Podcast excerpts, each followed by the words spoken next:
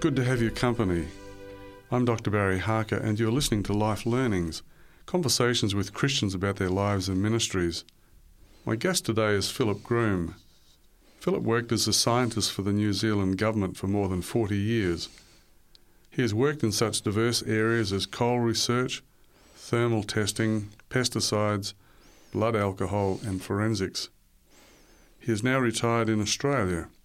In the first part of the program, I'll be talking with Philip about his life in science. After the break, I'll talk with Philip about his early life and experiences. Welcome, Philip. Good to have you today. Good morning. Very, it's good to be here, Barry. Philip, why did you choose science as a career? I was always attracted to science. Um, as I grew up, I, I thought bacteriology would be a good one. But um, I was uh, led into science by my educational opportunities as they offered. My mother realized my potential early and um, saw as she was um, doing technical photography work in the early days with um, an old method of printing out. Uh, she was in her own way quite a, a scientist. Um, then during year seven or eight at a thing called intermediate school, we had a, a science class once a week with Mrs. Jordan uh, with real chemistry. Although it was only done by her, one of the most memorable tests she did was uh, making oxygen out of um, permanganate and uh, manganese dioxide heated up and proving the coming off uh, oxygen, oxygen generation by putting a glowing splint into the uh, gas formed and pooh, she burned like anything, you know. I was very impressed by a small thing like that. Then at high school, I, um, I topped my class in uh, science subjects. I did miss the dux of high school to Ian Axford, but he was a worthy competitor because he went on to NASA and became a space mathematician. but I did find university a real challenge. Where did you study? I, I had to go to university in Wellington, Victoria University, the capital city of New Zealand. Um, we had no family there, so I um, I had to find board, and I did that very successfully. Or mother did it for us, and uh, my main subject uh, at university was chemistry, with mathematics and physics and geology and German reading knowledge, and I already had some French uh, from high school, so uh, I was quite well set up there. So, how long did it take you? In university? Hmm. Um, about five years. I missed a year. Hmm. How did you come to be working for the government in New Zealand? Well, that was a good fortune. As I finished the sixth form with such high marks, uh, I won three possible bursaries or scholarships, uh, from which I could choose only one. Uh, that which offered free tuition plus a bond for five years' work was really best for me because my dad was on a low wage and had worked hard so the possibility of secure work after training was very desirable, and the DSIR, the Department of Scientific and Industrial Research Award, with its work pr- program laid on, was great. Tell me about your early work. Well, um, I didn't get holidays in the early times. Uh, I had to work during my holidays for the DSIR, but that was getting experience. I actually worked side by side with Sir Ernest Marsden, a uh, famous scientist um, of the type of, you know, uh, Rutherford type people. Um, he was uh, setting up an age dating lab with carbon 14. Athol Rafter was the um, DSIR man. And uh, but my first work during those May holidays uh, was helping uh, Huddy Williamson in a road materials lab. I'd never heard of this sort of thing, and no doubt you haven't either. um, where they chop a piece of uh, new road up and um, send you, send it in as a sample. And I had to break it all down into asphalt and stones and shingle and bits and pieces and find out if the specifications were being followed. Okay. In those days, the government really looked at the specifications. Um, well, um, I also worked uh, close to the radioactivity lab, and they were making cylinders of carbon. It was a very interesting process, and uh, I was glad I'd been there because the scintillation rates on the samples were of, of real interest to me. This is the number of um, counts per second, you know.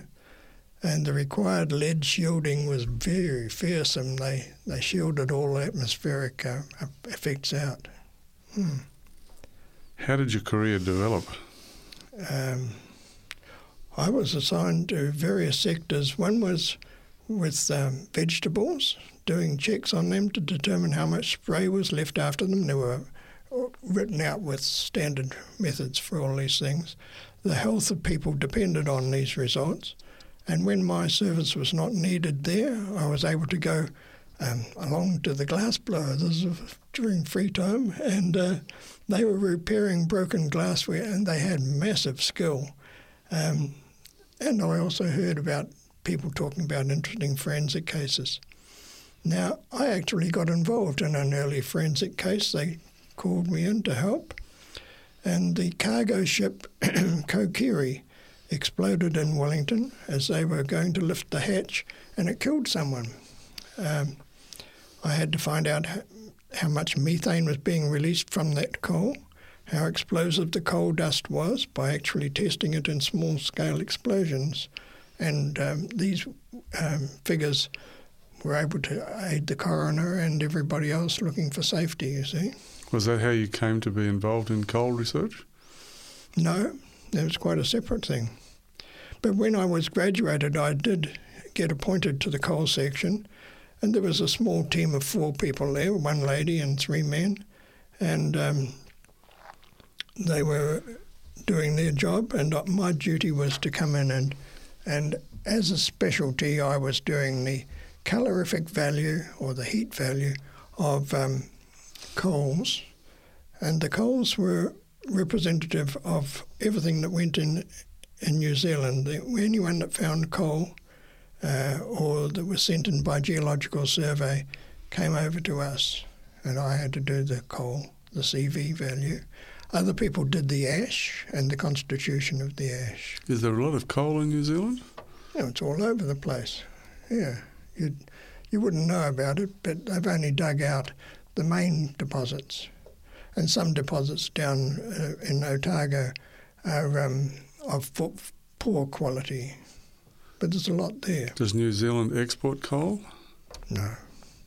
So it's just for I mean, domestic the, consumption? Yeah. Um, I suppose they did export some, but um, the easy export from Australia, where everything's done on a vast scale, would be mm. make it much cheaper. What about the thermal testing? How did you get involved in that? Oh well, um, thermal testing happened in a year that uh, one man, a scientist, wanted to go to Germany, and uh, I'd been recently married, and um, the uh, thermal testing uh, was all the thermal pools in New Zealand.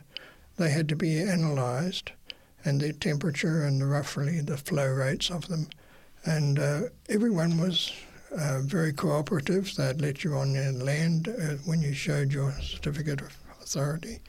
And so my my boss and I were going around thermal testing uh, from right up north, tip top, right down to um, to Wellington. Not much in some areas, but a, a lot in others. How many testing sites would you have looked at? Oh, 150, perhaps, you know different little bits. And they would vary from large pools yes. to small. And um, we had a, a, a, special bore, you know, they at, at Wairakei, they have a, um, a thermal area which has been s- systematically bored, and the gas coming up, the heat coming up, is piped into a thermal station to um, give steam for energy, for electricity. And uh, this was quite a major effort in New Zealand at that time, setting it up. One of the bores went wild, a rogue bore, they called it. And for fun, we would bring our relations round and they would, in fear and trembling, go near. Well, it was quite dangerous. And the land was all shaking like this continually for quite a while till they tamed the jolly thing. But um, in the line of uh, calorific value, it's it's quite a, a, detailed thing.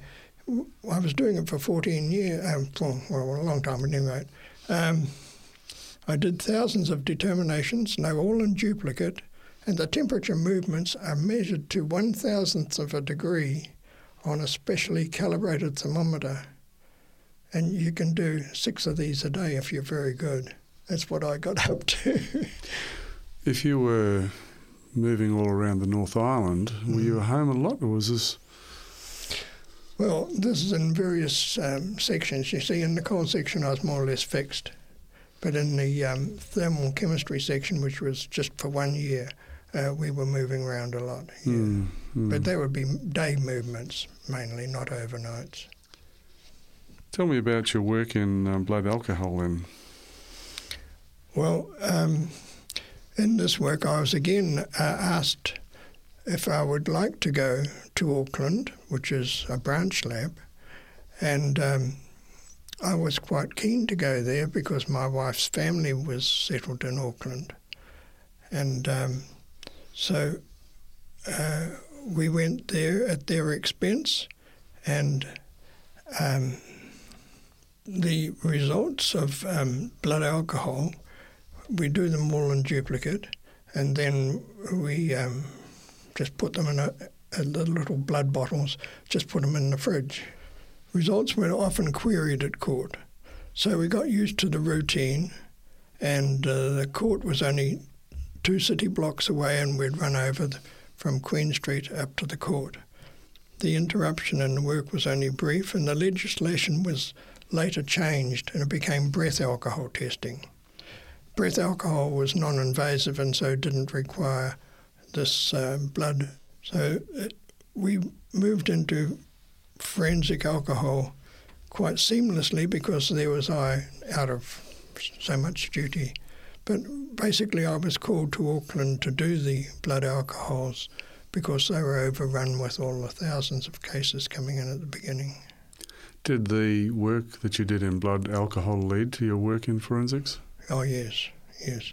Um, you see, the blood alcohol work sort of tapered away when it went to breath alcohol. Mm-hmm. And uh, I was naturally just used up and pushed into the other forensic work, first small cases and then bigger ones. What sorts of things did you do in forensics? Well, for instance, I can remember um, walking around um, behind the library looking for footprints of a chap who went sort of chasing women. And uh, we were looking for footprints and found a couple in there, and perhaps they belonged to him, perhaps they didn't. See, we would accompany the police to do the technical stuff, and the te- the police had already found a suspect and found where he'd been and all this sort of thing. So we were sort of serving the police a lot. So were you doing fingerprints, footprints? No, I wasn't in the finger. They had a special police section doing fingerprints. But footprints, yes, because it's in all manner of things. You have bits of leaves and, you know.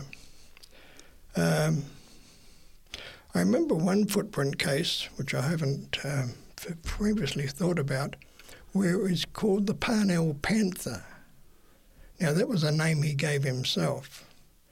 And uh, he was a, a chap who climbed a ladder and walked into a room and assaulted and badly assaulted a woman. She was an announcer on the radio. Um, but when I got to the case, there was a blood footprints on the floor. In the blood was a footprints. They didn't fit his shoes. But his shoes were of a soft, rubbery material, and he was a heavy, muscular person. So he must have been distorting his shoes such that this fitted. The thing that clicked him was that the shoe had seven treads across it in the left shoe, but the right shoe had nine. It was cut from a different piece of material. Very rare that this happens. And uh, I was able, by the rarity of the thing, to show that despite the, the size fluctuation, there was a real agreement, and we got a, a conviction out of that. Hmm.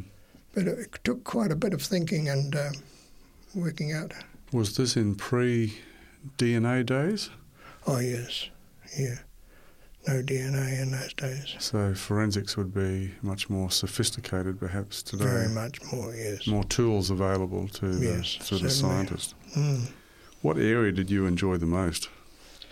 Well, um, let me think. I did arsons, rapes, murders, assaults, causes of death, forgeries, engine number restoration. It's a great lot, and they're all interesting in, in their way. I think the most challenging were forgeries and uh, engine number restoration. That means where they've stamped over a number or um, cut it out altogether and put a new one in. So you have to have special methods for those sort of things. So was the forensic area the most interesting? Oh yeah, It sounds. It sounds like it sounds like really fascinating work, doesn't it? It's Sort of delight, yeah, because there's always something to be found out, uh, exactly. yes, searched out. hadn't always been done before. Mm. Where do you think you made the most impact? Well, most impact I think is uh, made in the day by day things. I'd rather be doing um, health testing of those vegetables and Hmm. carrots and things. Yeah. Tell me about the culture of science, Phil. That, you, that Um, you worked in. You're a Christian. Yeah. Did your Christian faith present any difficulties for you? Now you've got to think of the year that this was, and Dr. Seeley had started the DSIR. He was a Christian. Dr. Ritchie was a brilliant chemist, and he was just before my time. Sir Ernest Marsden, I'd worked beside him on on the lab. So this was the years that I was there, and these were all Christian people. Now, the man in charge of um, the next section, the age dating section, was Dr. Athol Rafter, and he was a committed Catholic. Uh, Dr. Nelson was uh, also a, a, Christian, and Dr. Grieg was in charge of the DSIR. These are all Christians, and a number of the staff were Christian, but the atheistic uh, tendencies were starting to show themselves in my later bosses. And although they were courteous, um, they had a different outlook. Hmm. And the work ethic was quite different. How do you mean? They tended to take lots of breaks for smokes, and uh, they would drink to excess uh, at their happy hour at the end of the week. Now, the creation evolution issue is a hot topic today. Was Many- it such a hot topic those days? No, it wasn't, but it is today. And uh, so many people believe the universe and all of it evolved by chance due to naturalistic things over billions of years. I, I had to learn this in uh, geology when I did it. It's also believed that there's abundant scientific evidence supporting this idea. But when you examine the evidence for yourself, the evidence is not there and the naturalistic processes are not capable of forming mutations into giving new species. You see, uh, it depends on how you define species. If you go to a, an, an evolution, um, a Christian, they speak of baramin, in other words, a kind, and that's what God created a kind of animal, a kind of creature that are these non they are fixed groups. They don't interbreed. They don't interbreed, but they did have the capacity to speciate. Yes, a lot. They had very wide capacity to speciate. And uh, when this is st- studied, you find no conflict in at all with the evidence. So you can have a dog kind and a cat kind and Right. a horse kind and so forth. That's right. They can speciate within Mhm. within that kind, but they can't go beyond those limits. So we don't see cats turning into horses That's and so forth. exactly true. You've got the treat, treatment right there. So, what do you think are the strongest evidences for creation? Well, I'll tell you now about the C14 measurements that I saw. hmm There's very strong evidence. The little counter, which I said was heavily screened for all outside influences, and was just measuring the carbon that was being tested. The um, the counter was never zero. It was going click, click, click, click, click. And those clicks, even though this was meant to be coal, said to be, well, it is at least a 5,000 years old. 10,000 years is the um, about the cutoff for coal for carbon dating, and um, that meant that this carbon sample was really alive, hmm and they ca- counted it as dead by taking off the, the standard click clicks that were happening. You see. So, this is telling us then that coal is not necessarily as hundreds of thousands or millions of That's years right. old. Now, I did a little experiment of my own. I mean, Bob Gent- uh, John, somebody Gentry does this, this thing, but um, in my own way, I had done this and found the same thing. That a piece of wood with uh, in a little bit of dampness, and I believe a, a clay sample put in with it makes it go even faster. But just for a week, uh, see, in the coal labs where I was working for so long, I had um, uh, gas muffle furnaces that were continually running, and I used one of these to test my coal sample. It was only set at 200 degrees, and uh, it, you know, So, you were basically able to mimic the process of Yeah. coal formation yeah, I did. in the laboratory. That's right. I think that's what was done by Robert Gentry, wasn't it? Gentry, that's his name. Yeah. So, what do, what do you think are the strongest barriers for you as a scientist to believe in evolution? Um, Mary Schweitzer, who has discovered red stuff that looked like corpuscles and blood inside the marrow of some of these dinosaurs. So and she doesn't know what to do with it. that clearly indicates that these animals are not Yes. millions of years old, 65 million years old, for example, Yep. when they were supposed to have died out. You know, uh, the, the, the DNA is so complex that it has repair mechanisms walking up and down the, the length of it Yes. while it is actually working. And the repair mechanisms are not just one, that there's a whole battery of them. In fact, it can vary with the DNA. And this is all so complex, it's even hard to discover. What you're saying then is that this couldn't happen incidentally, accidentally, or by is, chance. life is far too complex. So the complexity indicates that there is design. yes. That's uh, very interesting about the corpuscles and the red blood cells in the You haven't heard of Mary Schweitzer? I have, yes, Yes, I heard oh, of the yeah. dinosaur bones. Yes.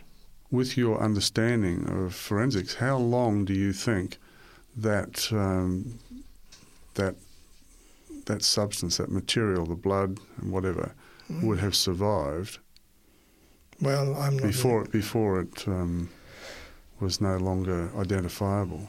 Mm. Well, what do you think? A thousand years, a couple of thousand years, you know. It's uh, I would have thought it would have been a relatively short period of time. relatively short period of time. Certainly not a million.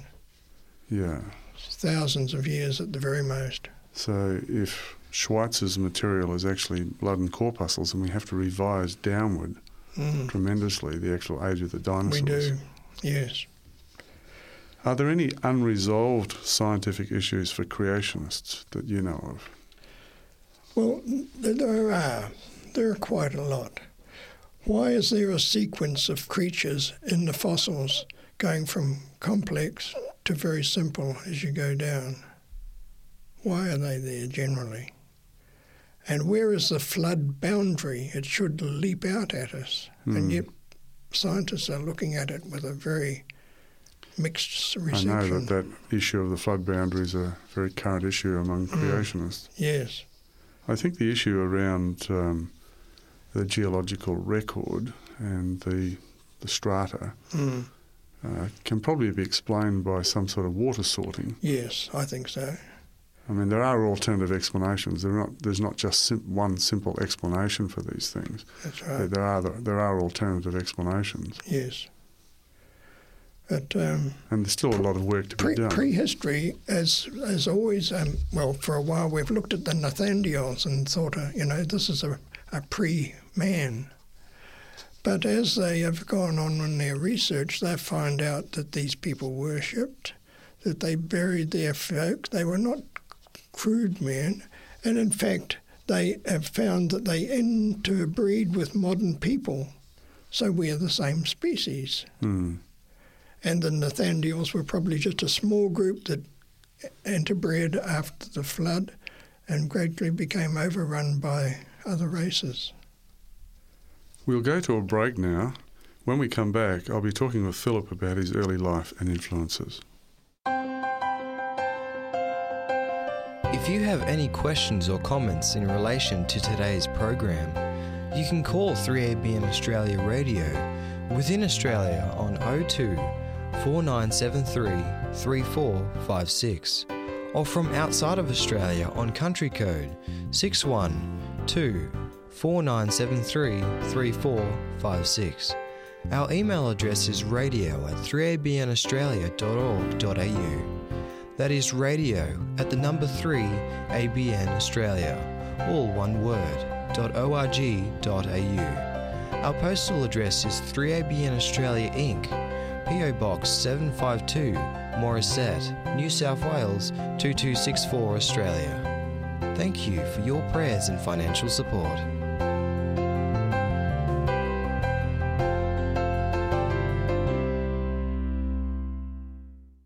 I've been talking with Philip Groom about his life in science before the break. I want to talk with Philip now about uh, his early life and his influences. Phil, where were you born and where did you grow up? I was born in Napier in New Zealand just one year after the tremendous destruction of Napier by the earthquake in 1931. And uh, that was um, a 10 foot uplift in the region of West Shore, which was the opposite side of the hill to us. Must have been very destructive. It was. The, and a recently constructed um, cathedral, Anglican cathedral, was completely demolished. It must have broken their heart. But uh, I, I grew up um, in Napier, but I moved at 18 to Wellington to attend university. So um, when I was in Wellington, I met my wife. In the um, aftermath of that earthquake, uh, and that's the time that you're growing up in Napier, Yes. what do you remember about that, the reconstruction? I know that Napier has. Uh, It's got a name of uh, Art Deco Art because Deco. It, because it was all reconstructed at the same time and in the same t- period design as all around the city. It's a bit like an Art Deco museum. So if you're interested in Art Deco, you go to you go to Napier. I just Tell me about your family. well, we're a working class family, and I had two brothers and two sisters, and I was in the middle roughly. Um, so I was neither. I wasn't very. In fact, I was a panickety child. A panickety child. You know That's- what a panickety child is? They're Right. very hard to bring up. um, Mum was forever trying to get me to eat ordinary food, and it was wartime, wartime, and um, she had coupons to to balance and all sorts of things. I was very small for my age and of slight build. I'm still quite a small chap. So I had a bad start, but I was Mum's favourite. Well, I suppose she spent so much time on me. And um, Dad was so hard-working, and he'd come home and eat and fall asleep. He was working on the wharf, and that was considered essential work for Hmm. those uh, war years. What was life like in the family? Or it was um, fairly hard at, at the beginning because of the war, and um, Mum was uh, she had to make everything out of out of sewing and so forth. She had an old Singer sewing machine, which I later motorised for her, and this sort of thing. It wasn't easy going. What about the family? Was it a happy family? Well, um, yes, it was a happy family. It was a divided family in a way because Dad never came to church, and Mum was always taking us along to church regularly, uh, and walking all the way. Did you feel loved and accepted in the family? Very much. Uh, I especially was um, a sort of a favoured one, and um, I suppose Mum was trying to build me up again. yeah. So um, there was this division over um, over religion. Yes. Um, what impact did that have? Well, Mum was an active uh, Adventist, and she taught us to be the same, but she was never accompanied by Dad. And um, but he was very tolerant. Yes, he was. But if Dad was coming home for lunch or finishing at lunchtime, she would have to be there to have him lunch, and that meant she left church early, and so she didn't always see the end of church. But Dad sometimes took his lunch with him, of course. Okay. Phil, how did you get on with your siblings? I very much appreciated my older brother. Uh, first, he helped me in getting engineering, uh, his, his engineering degree. I helped him a lot with study, but he helped me in later times by giving me some money when I needed it most. Um, and I paid him back. But I'd like to record that dear old Trev, he's dead now of diabetes, which I could have saved him from if he had wished. But uh, I love him very much. Mm. And he was very wonderful to me. Tell me about your father and his work. Well, Dad was a, um, a wharf worker, and he was very strong in his character. He never drank, and uh, when he gave up smoking, he did it for good. And he was a very strong personality. I can see that Mum could trust him. And um, when he was at his deathbed, I believe he may have may have wanted to be with Mum, who had already died. And uh, I pray that he will be. Hmm. Okay. What about your other siblings? I'm still very close to um, my sister, who's uh, one remaining. Uh, she's uh, takes after Dad, and she goes out white baiting, and loves to have uh, white bait. Uh, when I call on her, she gives me a little bundle of white bait wrapped up in paper that she's been keeping, you know, to last through the year. what is white bait? Is it like a? Oh, it's a. They're very small fish um, they do have scales, but uh, they're so tiny they're, they're just like just hatched. And they're used for bait? No, no, no, no. They are um, they're a delicacy. Uh, eating, you, you cook them just as they are. Okay. And in batter. It's a very. You want to go to Napier and have it at a restaurant. um, my my younger brother Jim um, has his own business, and he's made it a very good business. He's into a lathe work of precision uh, to make gas uh, bottle joints in stainless steel that fit precisely, and he sells them all over the world. Um, but he can't. His problem was to sell the business when he wanted to sell it so that he could be with his wife. I don't know if he's really succeeded in that. What brought you to Australia? Oh, yes. Well, this is a wonderful land. The um, we should have been here years ago. From um, but when we arrived here, we saw that we could have helped our son Peter so much more if we'd been here. Uh, he must have had great problems with his skin problem and um, the fact that even now he has um, yet he's very skilled at everything he does, but he's looking after the the outdoor work of the, the hospital down at Sydney San. And uh, he was in the kitchen and doing a marvellous job there, but the fact that he had an itch all the time in his skin meant that he wasn't uh, a possible person for the public. And uh, we could have helped in some way, I suppose. So was the climate here better for him? Yes, he, he's, he's altogether relieved now, and the doctors have found just the right medication for him. So we're very grateful to all the Australian system that's looked after him. Are all your children living in Australia? No, Dave, uh, David's in England. He married an English girl after exploring the place over there. What does David do? He's a um, an engineer and um, takes after his dad. And uh, he works with um, precision Continental cars. Okay. Yeah. What does your daughter do? Um, she is a um, in in uh, Queensland.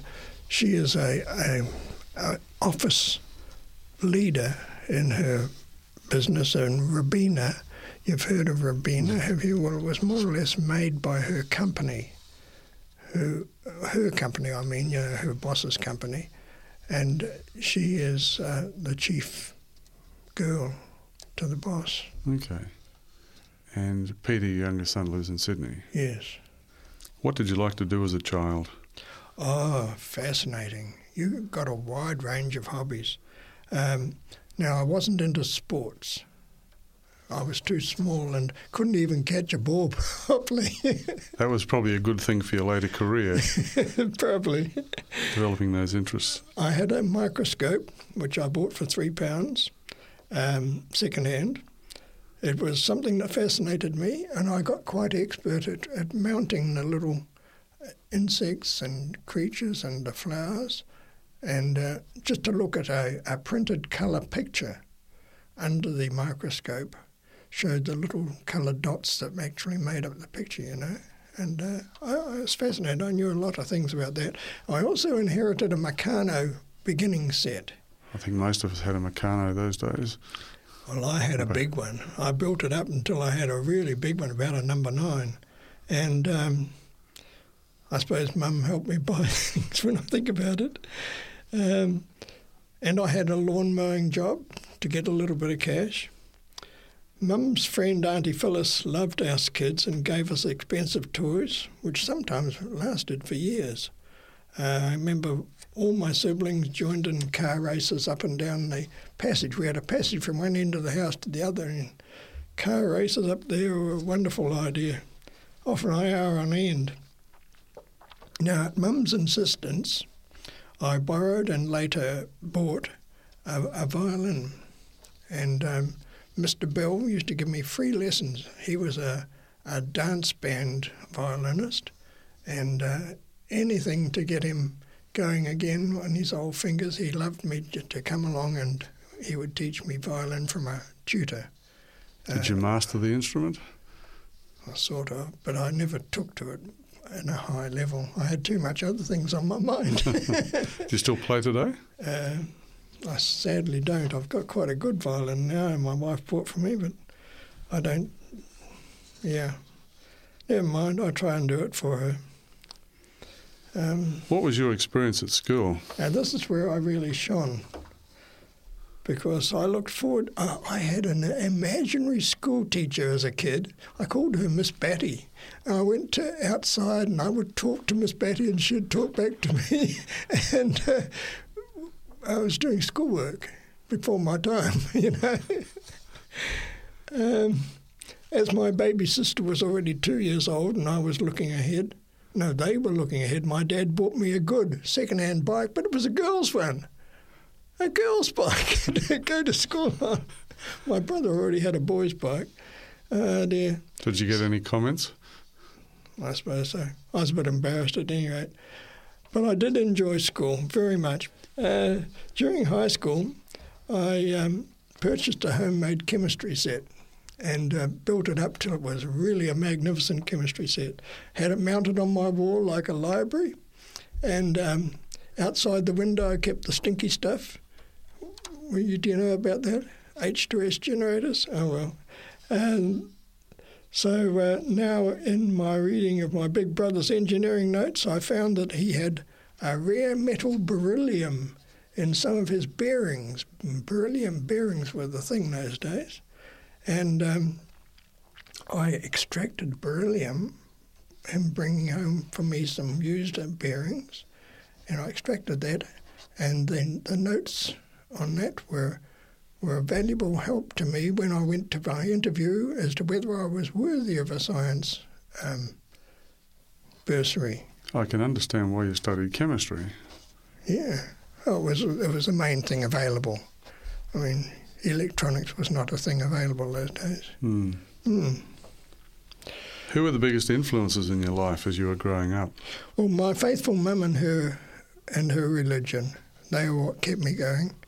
Um, my chemistry teachers, all of them, they were all enthusiastic and shared their love of chemistry. Tell me about your spiritual journey and your conversion. Well, it was really remarkable. I hadn't been baptised, much to Mum's um, sorrow, I suppose, when I left. She never mentioned it. But the other kids were baptised, and I slipped out. I went to university uh, into an Anglican home when I went there, and she'd been. I had to decide then whether to keep the Sabbath, and I did make my own decisions. Um, the Anglican lady helped me to. She said, "Oh, it's Saturday tomorrow, isn't it? You're going to church on Saturday." and uh, there was only one day I missed. I went to the library instead, and um, I felt miserable, so I didn't do that again. yes, I kept Sabbath. And I was baptised with a group of boys at the Wellington Church, and uh, Mum was no doubt delighted. How old were you at that stage? Uh, I'd have been 18, Okay. perhaps going on 19. Mm. So was that the time of your conversion? Do you feel like that's when you were converted to Christianity, or was this, this just a natural con- outgrowth consequence? Mm, Natural outgrowth. Uh, you have to make a decision sometime, don't you? Yes, And it was a bit late for me, but it was a good decision. and it was at a time when you were tested about what you were Yes, going to do, wasn't That's it? right. You've worked with people extensively, uh, young people particularly. Tell me about that. Well, we were introduced to Pathfinders a little bit after Australia discovered them. Now, Pathfinders are Uh, the um, youth work, a combined boy and girl scout club. within the Seventh Adventist Church. Yes. Mm. Um, Bronte Sinclair and uh, Alan and uh, Lindsay in 1958. Well, uh, our friend, one of the boys baptised with me, Trevor Hassey, knew we were an unused church school and we were running a club within a week or two of hearing about it. And um, the Masterton and Palmerston North churches started at the same time. And we all joined in a field day at Masterton about November of that very year, 1958. Pretty amazing. We got going, no, no uniforms. We just thought it was a good idea. So Lawson Whisker was the director of our combined Wellington Lower Hutt Club, and Trevor was a transport officer, bringing about 11 children in his little Vauxhall, squeezed in all over the place. Um, and we met fortnightly and uh, singing and marching and doing hobbies. Well, they soon printed manuals from the conference office, and uh, we got ourselves organised with uniforms and honour badges to wear on a sash.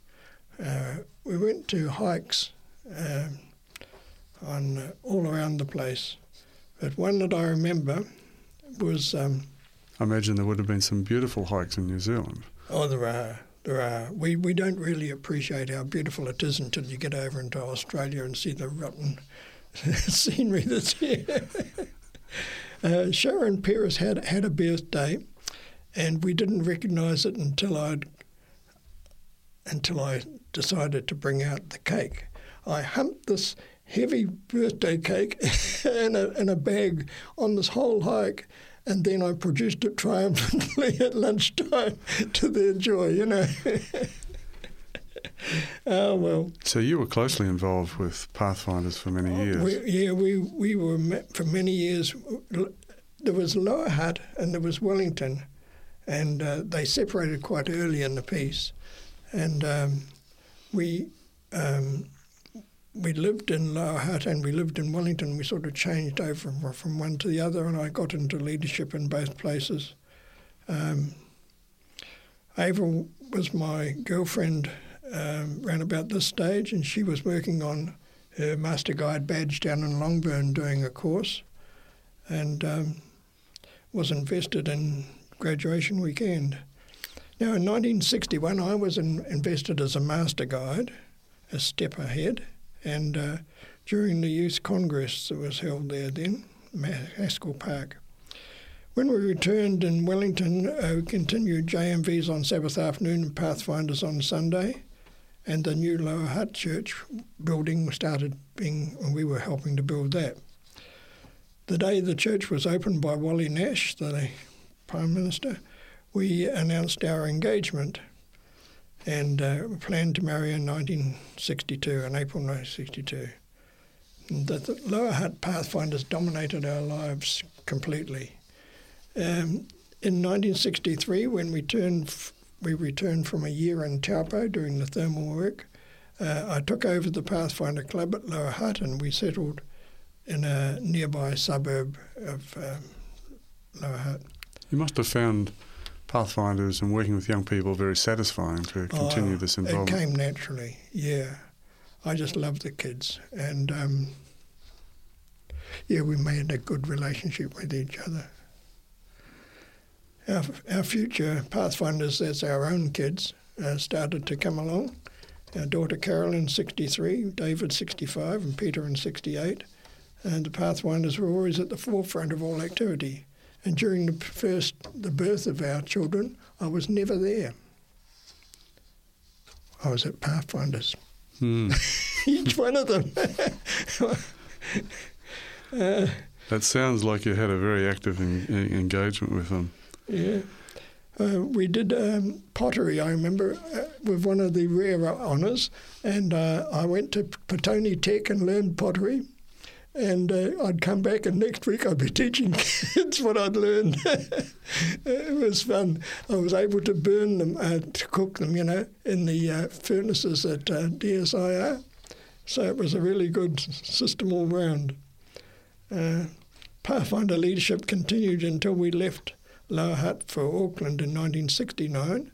It was enjoyable passing on to all the children those honour, work, knowledge, and sometimes people got into a work because of it. They had that knowledge and showed an interest. Um, we settled our own family and moved over into Sandringham, went to Brentwood Church, found them doing JMVs. Why not Pathfinders? so we started the Pathfinder Club in the same year that we got there. That uh, that service to young people, I don't think is um, is ever wasted. I think young I- people I- remember the people who have invested time and energy and enthusiasm in them. And even now going around, I meet uh, uh, young people, especially Islanders, and they say, I've seen your face before. Were you in New Zealand? yes, yes, I was district director at that time, you know. yeah, that, mu- that must be satisfying. Yes, I was district director with eight clubs under my care. I did that for four years, and I decided to leave. And um, we passed the club over to other people. Hmm. Altogether, I spent over 50 years in some sort of leadership in the clubs, Okay, Pathfinders. Phil, what have you learned from your life that you'd like to share with the listeners? Something that you think everyone needs to know. Well, I think in these days of electronic games that we need to actively promote a balanced lifestyle for our youth. Pathfinders does that. And we've got to recognise that it's a beguiling thing, these electronic things. And uh, so it wouldn't do to make an outright ban. You'd cut off all those bright people that are doing their games. So it would take a, a hard balance to work both ways. Mm. But you need the balance of an outdoor life and uh, understanding the goodness of God's creation as well as electronic things and you've found work really enjoyable too, haven't you? very much. I've thoroughly enjoyed my work. Um, useful if, because they're making decisions for their future, and re- leaders must represent the Lord and give them a good picture of God. Mm. Mm. Phil, do you have a favourite passage of scripture that you would like to share with us? I'd like to share Ecclesiastes 3:12. I know that there is nothing better for them than to rejoice and to do good in one's lifetime. So, is that what you've discovered yourself? Yeah, I just found it. I thought that was a good text for me. It is a good text, you know, considering what we've been talking about, isn't it? Hmm. I pray that we can all encourage each other in the Lord. Yes. Phil, would you like to um, close our uh, conversation with a prayer for our listeners? Yes, do that. Dear Lord, our Father, we thank you for the opportunity to witness positively for you at the wonders of creation, small and great, near and far, and everywhere we see, despite sin, that there is beauty in it all. Thank you, God, for the opportunity of sharing with others. Amen. Amen.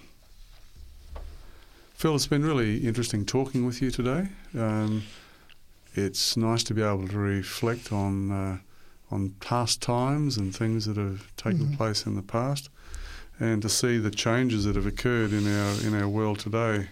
Mm, true. So, thank you for coming in and sharing your story with us today. Appreciate that very much, and God bless you. Thank you. Remember to tune in again next time as I talk with another fascinating guest on Life Learnings. Bye for now. God bless you and keep you.